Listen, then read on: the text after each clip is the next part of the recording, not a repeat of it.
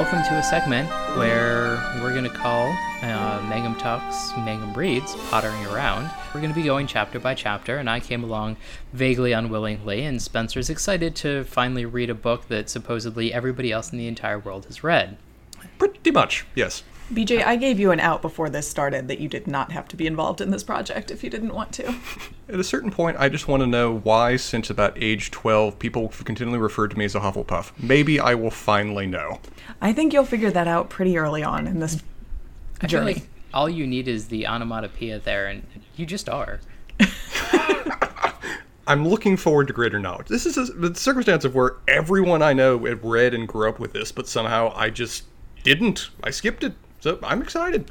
Well, I will say, I don't know when we're going to get to it, but at some point, we are all going to take the Which House Are You quiz online, and we will know for certain. I mean, we'll I've already taken that it. live. Like, I, I, Do you I get know, the same thing every time I do. on purpose? Mm. Shut up. Are you a knowledgeable enough fan that you can game it to get what result you. It's not hard. Okay. Do you like snakes and lying to people? yes or no?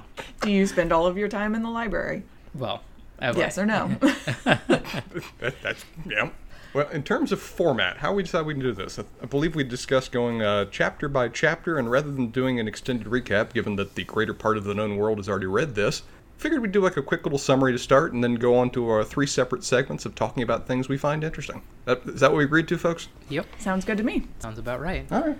Um, so we are starting with book one, chapter one. Uh, my copy is Harry Potter and the Philosopher's Stone, but I You am pretty sure that we are reading different books. We are. Um, Yours so, is probably better. Probably a little bit less retconning. Yeah, this is funny. I, I got the Kindle edition without actually looking which version of the title it was. Hold on, hold on. Sorcerers. Damn it. So chapter one is The Boy Who Lived. Which I love that chapter. I love that title so much. That is such a pull kind of title. Yeah. I I guess it has more impact if like you hadn't heard it like over and over and over again. Do you not have any Harry Potter fans that you've ever dealt with before though, Spencer? I've dealt with, but they all were, you know, so long past the first book. They were talking about uh, horror cr- things and All right. uh, I'm going to start keeping a list of things we need some- to discuss. something called, something called Dementors and uh, I don't, what, whatever character Gary Oldman was playing. Yeah. th- th- That was pretty far in before they were like actively talking about them to me. Sounds good. So, um, Sarah, I think we are going to task you with uh, quickly going over the plot with a hard cutoff, which I'm going to start making Jeopardy noises as you get to. oh, we've got the timer going. All right. Well, let me know when I need to start. Uh, well, pretty much whenever you're ready, unless Spencer has other words that he wants to pronounce in weirdly sexual ways. I exist to butcher this. Let's go. Guys, don't ruin this for me. it won't be intentional. you, you, you do know about the replacing wand with another a piece of melon anatomy. Stop it. Okay. Stop it. Stop it. Okay. Um all right. Now, so um all right, first chapter, The Boy Who Lived. So this is one of those weird chapters um that you get every once in a while over the series where like you are really not where you think you are probably going to be when you start. So we start with um a kind of zoom in on the infamous, I guess, uh, number four Privet Drive, which is the like most normal of normal places really ever. And um, we follow around for this first chapter um, a very beefy man named uh, Vernon Dursley, and kind of his interactions, I guess, with his family and his work and strangers on the street who he can't really stand. Um, and so the Dursleys are like very much a suburban um, I think I mentioned on Slack today, like a Cary, North Carolina esque family. Um, and they are upper ish middle class, middle class, striving. Um, and we have Dursley and Petunia and their young son, Dudley. And we follow really Vernon around throughout his day. So he, you know, kisses his wife on the cheek and laughs at his son, who is being sort of an asshole in his um, high chair at the table. And then we follow him through uh, going to his job at the drill company, um, where he kind of in the process of getting there, he starts to notice like a couple of odd things, but he is like very good at putting the blinders on and saying, Nope, I'm gonna go fulfill my drill bit orders today and yell at some people and get my bun at lunch, and like that's all I'm gonna do. Um, so he thinks he sees a cat reading a map um, on the street as he goes by, but that couldn't possibly be the case. Um, the cat certainly cannot be reading the street sign either, because cats don't read. Um, and we also, kind of in the perspective of this first chapter, get a few moments where you pull out this is not first person, this is sort of third person close ish.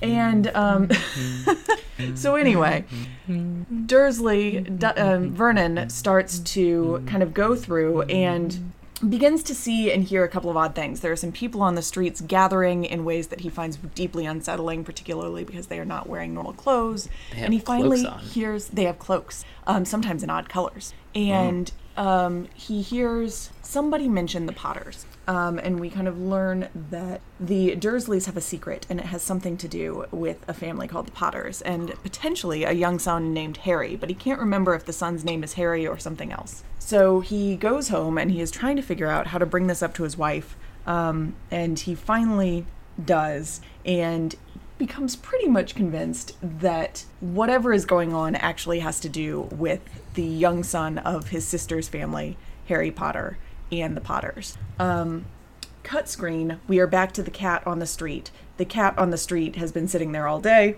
and um, a very oddly dressed man starts walking up the street, and he takes out his deluminator and turns off all the street lamps, and all of a sudden we are not with a cat and a man, but with a um, the cat has turned into a woman, and they are having a conversation about exactly what we're not really sure, um, but about kind of these rumors that we have had circling around us throughout this time, and it comes out um, in this conversation between Dumbledore and Minerva McGonagall that um, the Potters have been killed, the Dark Lord is gone, vanished to who knows where, and um, that Harry is the only survivor, and he is the only one who has ever survived any type of this incident that we don't really know what it is. So I will say that we don't know it's the Dark Lord. We You just do. know it's Voldemort. Yes, and he who shall Yes. not be named, which Spencer, you that should have one- those heard ones by I now. got. Yep. Yes. So sorry, Voldemort, I suppose at this point. Um, giant flying motorbike comes in. Giant man riding giant fly- flying motorbike comes in with a tiny baby. That baby is Harry. Um, Dumbledore indicates that they are going to leave Harry with his aunt and uncle. M- McGonagall is aghast and appalled um, because they are the worst sorts of muggles imaginable. And um, Dumbledore sort of says, yeah, but he really shouldn't grow up famous before he even has any concept of like what he has done or what's going on or anything like that. So we're gonna leave him here. It'll be fine. Um, and they leave Harry in a basket on the doorstep With to a be met with a letter to be met by the Dursleys in the morning as they come out to get their milk. So, um, and then all across the world, I guess, people are wizards are toasting to Harry Potter, the boy who lived. So a couple of things that I just want to address. Um, I love that Dumbledore like doesn't knock on the door, and he just like, meh, I'll just leave him. It's fine.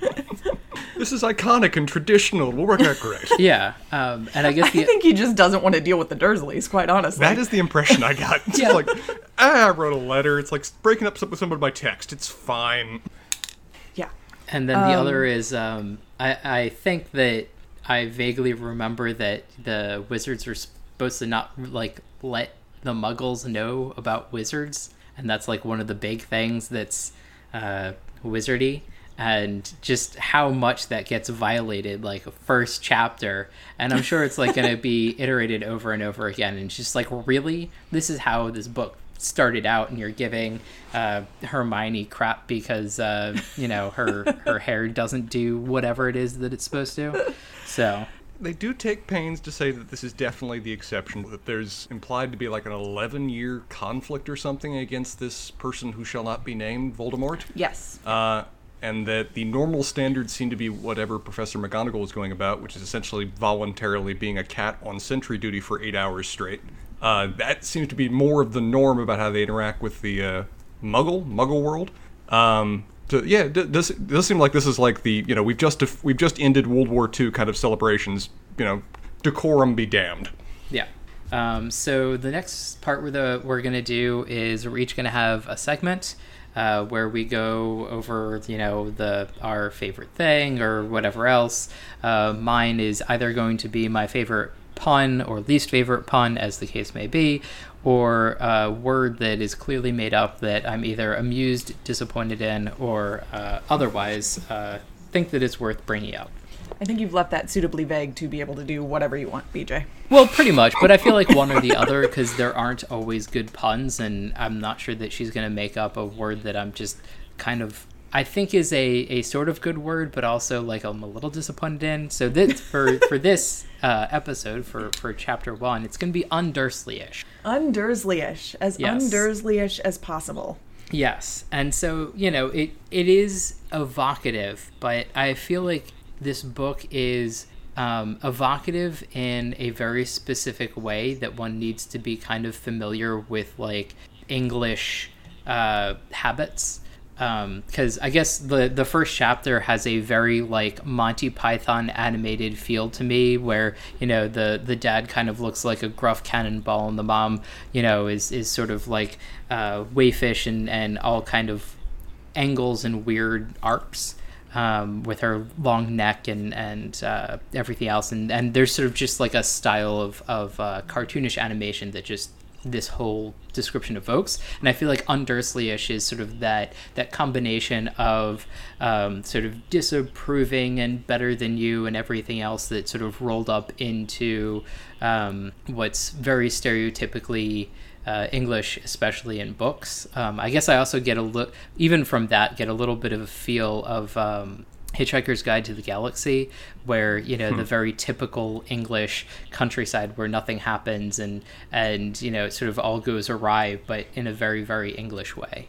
Yeah, I don't. I I think that um, what it kind of evokes for me, because I think you're right. Like these first descriptions that we get of these people, like they are very sort of caricaturish and cartoonish. It kind of feels like the beginning of 101 Dalmatians, when while they are rolling the credits, they have these like um, very and i mean it is then turning into a cartoon but they have these very stylized cartoons that then become um, the sort of like standard cartoon version that yeah. is, the whole movie is in right? So they go through like kind of these art styles of different things and then it kind of settles into what it is um, yeah. eventually. And that's kind of what this feels like to me. That's kind of like really kind of what this first book feels like to me.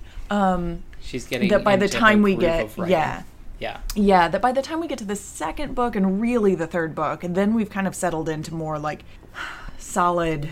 Um, yeah, just solid wait a couple of books, then it gets good. I mean, what I didn't I say it, I didn't say it wasn't good. I just said oh, it's I thought different. you were say, well, it's not a couple books. Maybe it's four. it's fine. So uh, I'll hand it over to whichever of you two uh, wants to go next. All right, Spencer, what are you doing? Okay, given that I'm the one with the least amount of knowledge on this, I figured it might be interesting for me to do a newbie's take on character uh, on character moments. Okay. Of going through introductions to characters or key character moments that I feel will be indicative of how I should view this character going forward, so that you two of greater knowledge can just laugh at my utter misapprehensions of what these characters actually represent or what role they're going to play in the plot. That we might have a mentor situation going on. That is just never going to stop being funny to y'all, is it? it? It's it's somewhere between really funny and just a little bit horrifying. I stick to technical accuracy. It was accurate. Um, okay. Anyway. So who do you want to talk about today? Well, I feel like here the obvious choice for me, and you guys saw this in my little comments as I was reading, is uh, Hagrid's introduction. I feel like in a page and a half, I know about all that I need to about this character, and I'm interested to see if it proves accurate going forward. In that, again, in literally like a page and a half, he bursts into the scene riding a motorcycle like Meat Loaf bursting through a freezer wall. Uh, he lands on site, giant of a person he diligently, he gently hands over a tiny baby. He asks to give the baby whiskery kisses, and then he bawls like it, what was the word? It was he a howls, baying dog yeah. or something. He howls. I feel like in a page and a half, I have got everything I need to know about this character. I've got an introduction that is memorable. I've got his giant of a frame, and I've got his tender his tender heart, as well as a paragraph earlier.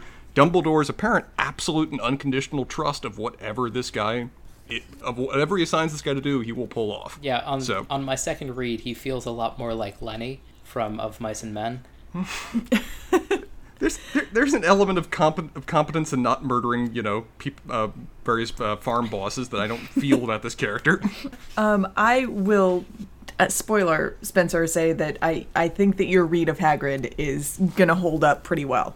Yeah. Yay! Uh, so I, I also feel like the movie version of Hagrid is kind of different, but How I also so? haven't really seen the movies, so I don't know. He, he he's like the the snippets that I've seen and like the one and a half movies that I've seen. He he seems like a little bit more functional and competent rather than just like the uh, hanging on, you know, the uh, the dunce of the group kind of, you know, heart's in the right place, but you know, I mean, fr- Tell me about the rabbits, just- George.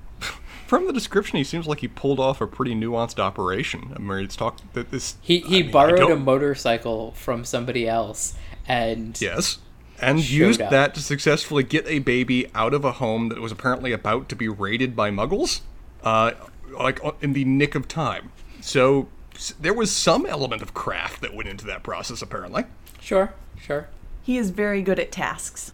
I, I'm picturing this being a person that is very good. That if you give him an assignment, if you set the parameters for him, and if you close the door on what those parameters are, he will get it done. Beyond that, in terms of independent thought and creativity, you're asking for problems. I planted all the corn, George. Yes, but but I gave you an ear of corn to eat. Oh, okay.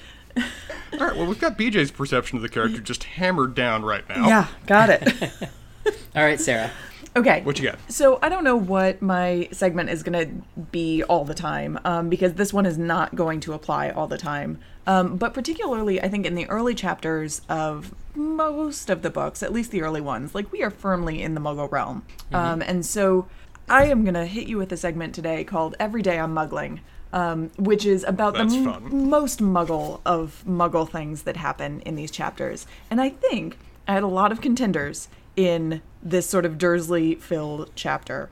Um, but I have one that I think takes the cake and actually is not the Dursleys. Um, so, in one of these kind of like sweeping views that we have of kind of what is going on in the world around the Dursleys in their little bubble when they decide not to pay attention to the owls and the cats and the people in cloaks um, Silver. and the silver spoon. um, we get a scene where Vernon goes into the living room with a drink to talk to his wife, and the TV is on, and the news is playing in the background. And we get a full paragraph from the weatherman mm-hmm. that says, Well, Ted, said the weatherman, I don't know about that, but it's not only the owls that have been acting oddly today. Viewers as far apart as Kent, Yorkshire, and Dundee have been phoning in to tell me that instead of the rain I promised yesterday, they've had a downpour of shooting stars. Perhaps people have been celebrating Bonfire Night early. It's not until next week, folks, but I can promise a wet night tonight. And that's just the most muggle thing. That was so perfectly authentic, small town uh, weather weatherman. I just that, that is every memory of growing up of watching, you know, the Channel Seven news for the weather at, ni- at nine. Yes.